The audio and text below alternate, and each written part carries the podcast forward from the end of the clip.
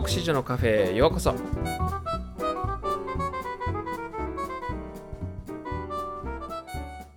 皆さんこんにちは、もしくははじめまして。このポッドキャストのパーソナリティを務めますミスターグレーと申します。よろしくお願いいたします。このポッドキャストは帰国子女の皆さんを応援するために配信しているものです。カフェにいる時のような友人とのんびりした気持ちで過ごしているような気分で聞いていただけるようなポッドキャストを目指していきたいと思っています。そして視聴者の皆さんが帰国子女であることに自信を持ち、楽しく前向きな日々を送っていただけるようポジティブなメッセージを配信していきたいと思います。さて本日は第1回目ということで、自己紹介と今サンクスギビングシーズンですので、その思い出などもお話ししていきたいと思います。それでは皆さん、お飲み物の用意はできていますか？用意ができましたらお話ししていきましょう。帰国子女のカフェ。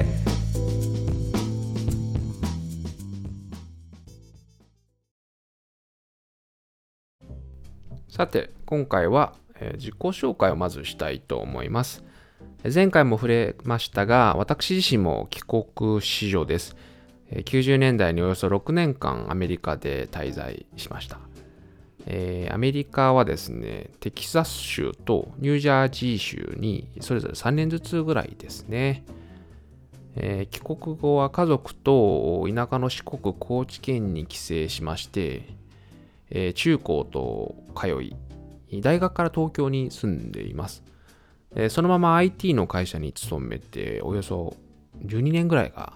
経ちましたね。早いな。学生時代はとにかくアメリカに戻りたくて仕方がなかったですね。それは今でも、もちろんそういう気持ちも今でもあるんですけど、帰国後の数年間は自分がアメリカにいるべきで、日本にいるのがなんかちょっと合わないな、なんか違和感があるななんて考えていました。もしかしたら、こういった同じような思いをしている方がいるかもしれませんね。でも私の場合はですね、そこから自分なりに考え抜きまして、日本人として、せっかく生まれてですね、日本に住んでいるんだから、日本のいいところをもっとたくさん知ろうなんて前向きに考えるように努力しまして、今はアメリカ、日本両国ともとても大切な居場所、両方とも故郷と言えるような場所として考えています。こういった考えに至ったプロセスにつきましては、また別途じっくりお話ししていきますね。あ、そうだ。名前のミスターグレーについても触れておきますね。ミスターグレーという方は実は存在する方のお名前でして、私にとってとても大切な方でした。ご存知の方もいらっしゃるかと思いますが、ESL という英語を第二言語として学ぶクラスがアメリカの学校にはあります。その生徒を支援するクラスで、なかなかクラスに追いつけなくて苦しんでいた私に対してですね、とても優しく教えてくださったのがミスター・グレーでした。私もそんな先生のように、とても大変な思いをされている皆さんの支えになれたらいいなという思いを持って、実はこの名前をつけました。人生でもう一度会えたら会いたいななんていうふうに思うほど、とても大切な人です。さて、続いて趣味の話をしますね。これが結構あるので、ささーっとお話ししていきますと、まず何よりギターを演奏することが好きですね。コツコツと働いて買ってきたギターが家には何本もあります。例えば PRS とか、ギブソンとか、フェンダーとか、わかる人にはわかりますかね。あとは、そうですね、スポーツといえばバスケットボールが好きですね。ちょうど私がニュージャージーに住んでいた頃、スラムダンクがアニメで放送された時期だったんですよ。だいぶ前ですね。スラムダンクってわかりますかね？いいか。あとは近くのニューヨークのチーム、ニューヨークニックスというチームが当時強豪だったので、その2つの要素が相まって好きになりました。あと当時からですね、アメリカにおいても、体が私大きい方で、確かね、小学校5年生で160センチぐらいあったと思うんですよ。縦にも横にも結構大きくて。そういう意味でも、当時自分に一番マッチしてるスポーツかなと思って好きになりましたね。あとそうですね、社会人になってから好きになったのが料理とコーヒーを飲むこと、作ることですね。特にコーヒーは新鮮でローストしたてのコーヒー豆をひいて、自宅でひいてドリップするのがすごい好きになりました。粉がファーって膨らむブルームっていう工程があるんですけど、ドリップコーヒーのこれがやってる時に何とも言えない満足感があるんですよね。楽しいです、見ててプクプクと泡が出るやつが。コーヒーが好きな方はぜひ一度ドリップコーヒーをですね、自分自身で入れてみてください。慣れればそんなに難しくないのでおすすめです。といった感じでこのコーヒーにも含めてですね、始めたらもう何年も続けている趣味ですので、一度始めたら結構長く続くタイプですかね。いわゆる凝り性だと思います。といった感じで、以上簡単に自己紹介をしました。気になる点があったらぜひメールで質問してください。では続いて後半のトピックであるサンクスギビングの思い出についてお話ししたいと思います。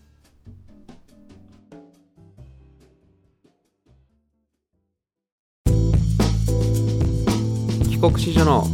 カフェ。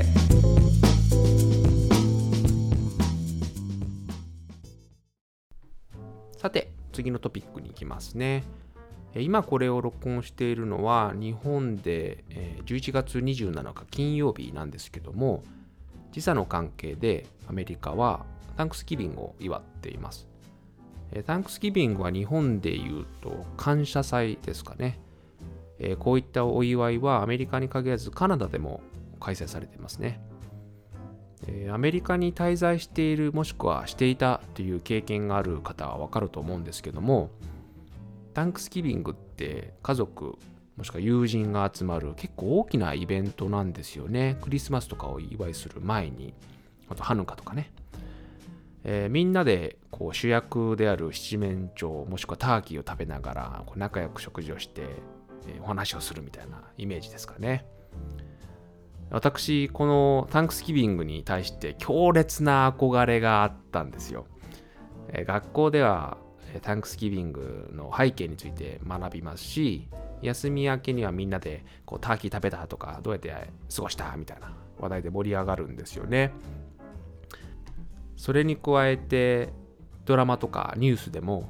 サンクスギビングのテーマで放送するもんですから、とにかく私もやってみたいと。ただですね、私結局アメリカに滞在した6年間で一度もそれを体験することができなかったんですよ。母に何度もターキーが食べたいって訴えたんですけど、ターキーの丸焼きってものすごい手間かかるんですよね。ターキー買ってきて丸々1匹買ってきて中に詰め物してオーブンで焼いてみたいな、すごい手間をかかるんですけど、母にとって特別に意味があるものではないんですよね。なんで毎年流されちゃって、子供ながらにせめてターキーのサンドイッチでもいいからお願いって直訴した記憶があるんですけど、それでも買ってもらった記憶ないんですよね。それだからかわかんないんですけど、サブウェイに行くともう年中ターキーブレストですよ。もう美味しいし、もちろんねヘルシーだしいいんですけど、それよりも多分私の場合はサンクスギビングで満足にターキー食べれなかったっていう悔しい思い出があるんですかね。いつも食べてます。でもですね、そんな私にですよ、ターキーイコールサブウェイみたいになってた私にですね、天気が現れるんですよ。実は去年アメリカの家庭でサンクスギビングをお祝いすることができたんですね。ちょうど1年前にハワイに実は行ってきまして、なんでハワイにこの時期に行くかって話なんですけど、1年前に自分自身のこの人生の生き方とかちょっと見直さなきゃな、変えなきゃなと思って2週間ぐらい休みを取りまして、仕事ハワイに行ってちょっと自分自身見つめ直す時間が必要だなと思って行ってきたんですね。でその時 Airbnb で家を借りたんですけど、そのホストのお兄さんがめちゃくちゃいい人で、初日にもちろん挨拶してくれたんですけど、その後メールでよかったらサンクスギビングのパーティー来ない、近所の人たちいっぱい来るしみたいな感じですげえ軽く誘ってくれたんですよね。で、私自身ものすごく嬉しくって、初めてサンクスギビングでお呼ばれされたって思ってですね、もちろん初めての方ばっかりだったんでとても緊張してちょっと悩んだんですけど、いやこんなチャンスもうねえと思っていやって気持ちで当日参加したんですよ。そしたらなんと平均年齢が70代ぐらいですかね、60代後半か70代ぐらい、そのエリアが後で分かったんですけど、アメリカでこう成功して引退生活を送るご年配の方が多く住んでらっしゃるエリアだったみたいで、30代半ばの私なんてもう小僧同然なんですよね。なのでそんな小僧の日本人ですよ、初めて会うような日本人をこう囲ってくださったんですよね、このサンクスギビングで。で、皆さんこの知らない日本人に対してすごく優しく話しかけてくださって、でもちろん一緒にこう食事もさせていただいて、本当文字通り本当に感謝の気持ちでいっぱいになるようなイベントに参加させてもらいました。で、特に印象的だったのがお三方いらっしゃって、まずはヨボヨボのおじいさんね。ヨボヨボのおじいさん入れ歯でもう皮膚なんかもうシワシワで、そのおじいさん、奥さんがよく喋る人だったんですけどずっと黙ってて、で会話のこう合間の途切れるタイミングあるじゃないですか。でその時にさってポケットからスマートフォン出しておもむろに俺の愛車見るかなんて言って見せてきてくれたんですよ。で何かなと思って見たら、なんとメタリックブルーのコルベット、ご存知の方わかると思うんですけどアメリカのスポーツカーですね。70歳でスポーツカーかよとか思いながら、で話す内容が、いやさアメリカってかハワイって55マイルしか出させてくんないんだよね。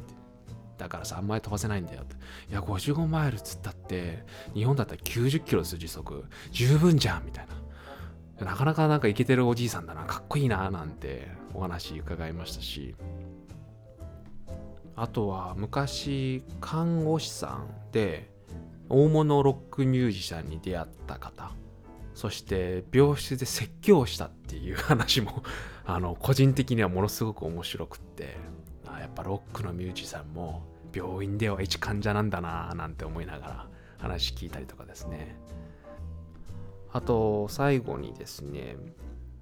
印象的だったのがベトナム戦争の時にベトナムの兵士に英語を教えていたという話をしてくださった方ですね。ホストのお母さんだったんですけども、彼女自身はいろんな国ですねをこう行ってきたんだけども、ベトナムではそういう経験をしたと。で戦争にこう加担するようなことをしてしまって、今でも後悔しているなんてこうしみじみ話してくれたことなんかも非常に印象的でしたね。そんな彼らと一緒に、本当かけがえのない思い出を作っていただいて、もちろん当日は美味しい食事もごちそうになって、25年前子供だった私がですね達成できなかったことを、この年になって、実現させてくれた皆さんに本当に感謝してます。もう本当にいい思い出ですね。墓場まで持っていける本当で、こういう経験をしているので、皆さんに一つメッセージとしてお伝えしたいなというのが、もし自分が今うまくできないこと、もしくは過去できなくて辛い思いを抱えている、今でも抱えている方がいらっしゃったら、諦めないでください。行動したりとかですね、いつもそうアンテナを張っていると思わぬチャンスが現れるかもしれません。前向きな気持ちを持つことだったりとか、チャレンジしていくっていうところの、ポジティブなところってやっぱりいい面があるんだなというふうに思いますので、そういった気持ちを持つことをお勧めします。